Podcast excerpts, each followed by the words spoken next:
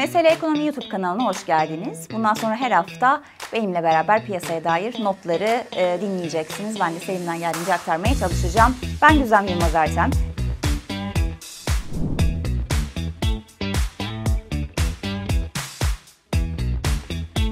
Neleri konuşuyoruz bu hafta ya da neleri konuşmalıyız? Bence ikinci soru daha e, doğru cevaplanması gereken bir soru. Seçim öncesi sonrası diye kendimize bir milat belirledik ve uzun zamandır bunun üzerine birçok ekonomist, piyasa oyuncusu tartışıyor. Fakat bu miladı çözümlemek için eğer sermaye piyasalarından bahsediyorsak bu sorunun cevabı yabancı yatırımcılarda gizli.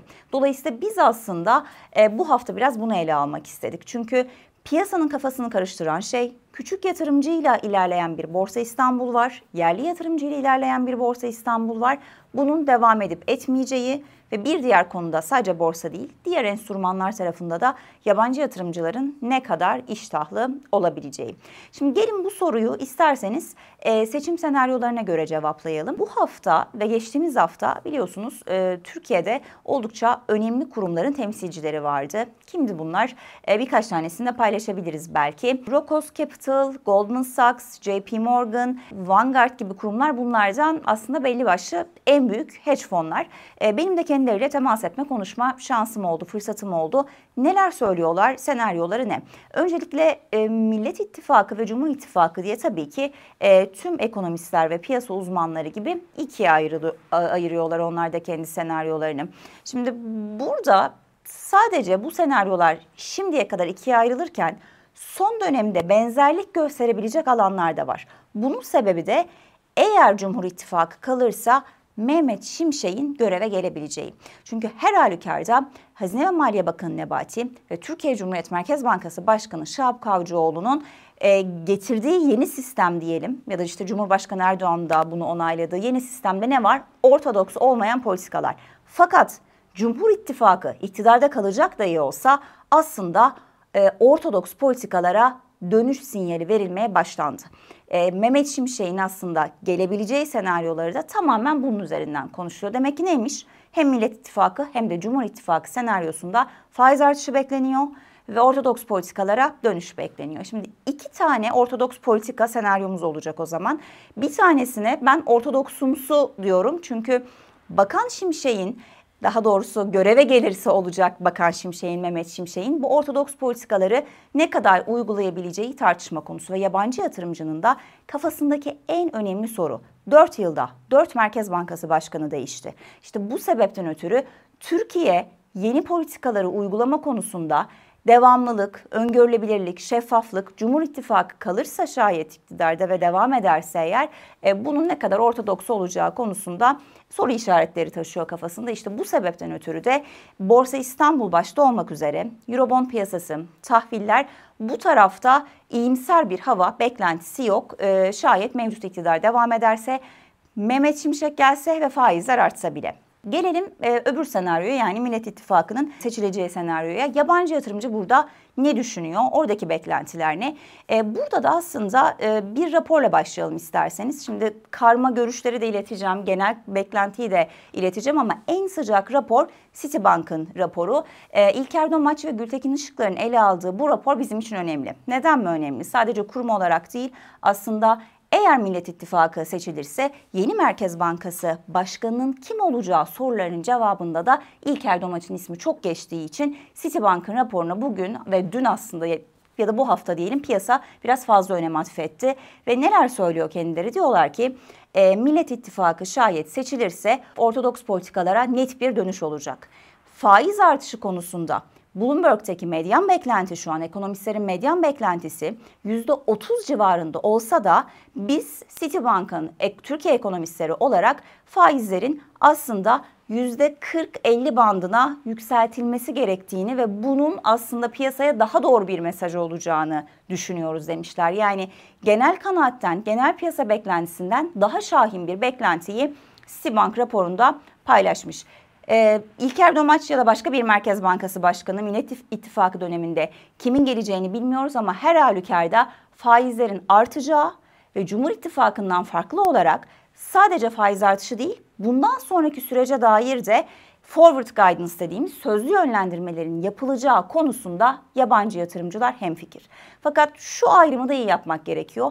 Her ne kadar faizler artsa da kendileri için bu yeterli olacak mı? İşte buradaki asıl mesele de Türkiye'nin reel faizinin yüzde kaç olacağı. Onlar da bu sorunun cevabını merak ediyorlar. Tarihimize bakalım, şöyle ortalamamıza bakalım. Türkiye aslında kabaca son on yılda, hatta on beş yılda daha da geriye gidecek olursak, iki binlerin başına da gidecek olursak, ortalama kabaca e, artı dört buçuk beş puan gibi pozitif bir reel faiz veren bir ülke. Şimdi biz yine bu ortalamaya dönmek istiyorsak şayet, politika faizimizin beklenen enflasyonla hesaplandığında, beklenen enflasyonda otuz beş civarı olduğu için kabaca kırkların üzerine gelmesi gerekir. İşte Citibank'ın raporunda bahsettiği tam olarak bu. Türkiye'nin pozitif reel faiz vermesi ve daha önceki geçmiş ortalamalarına yavaş yavaş yakınsaması.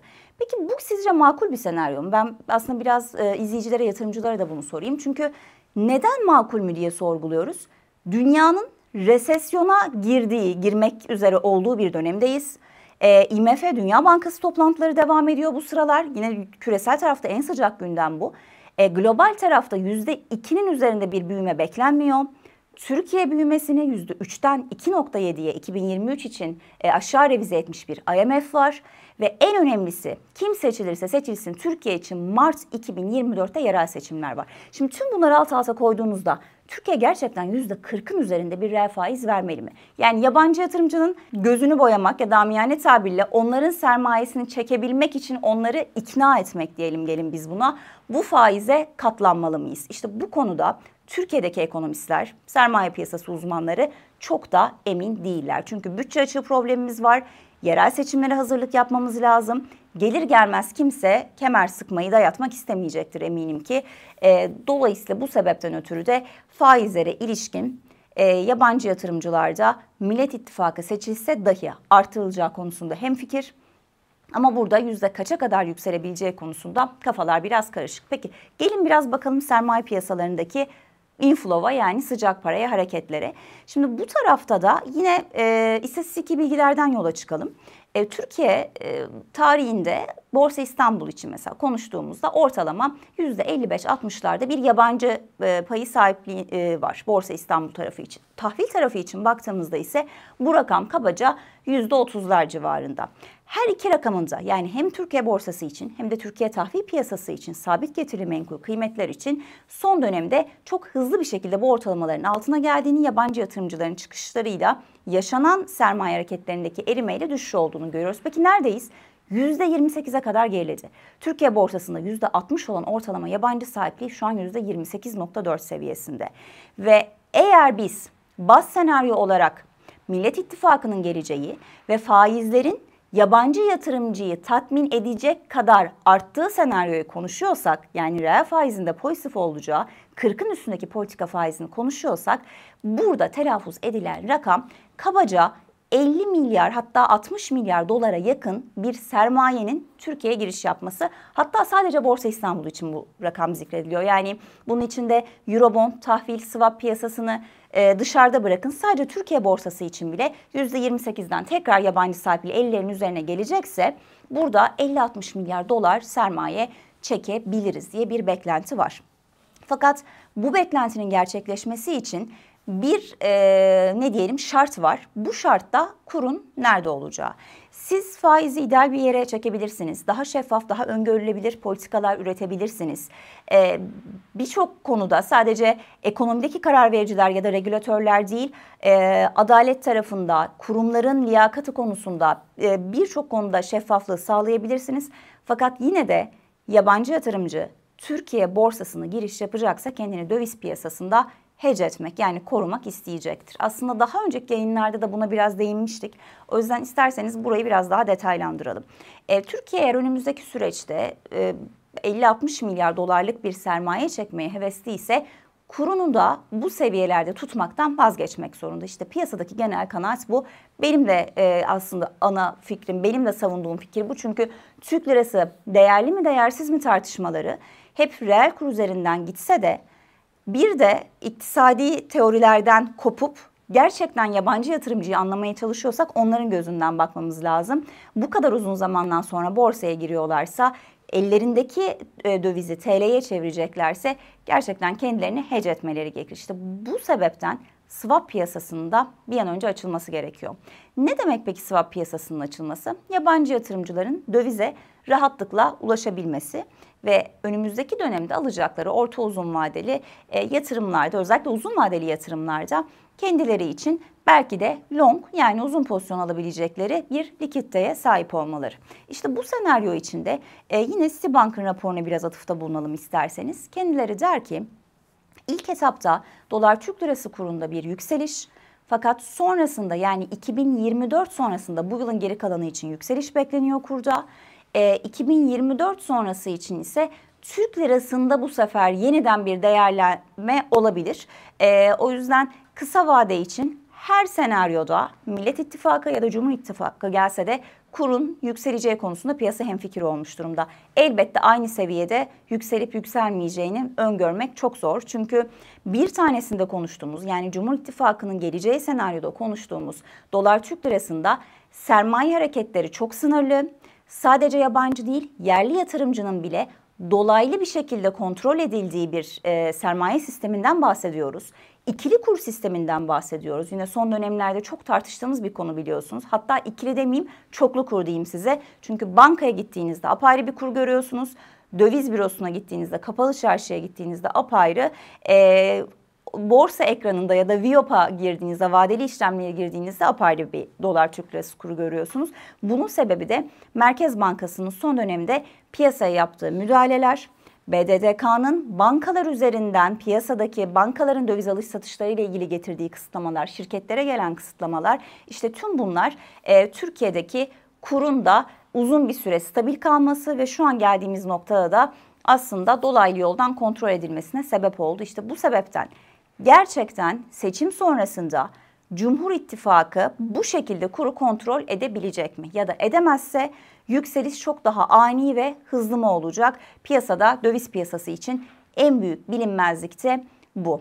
Gelelim buradan biraz da e, senaryoları konuşurken isterseniz aslında borsa için hangi sektörler, hangi şirketler öne çıkabilir? Genelde makro konuştuk aslında. Enflasyon tarafını, reel faizi, genel gidişatı konuştuk ama borsaya girecek sermaye için e, kafalarda birkaç tane soru işareti var. Yani para nereye gidecek?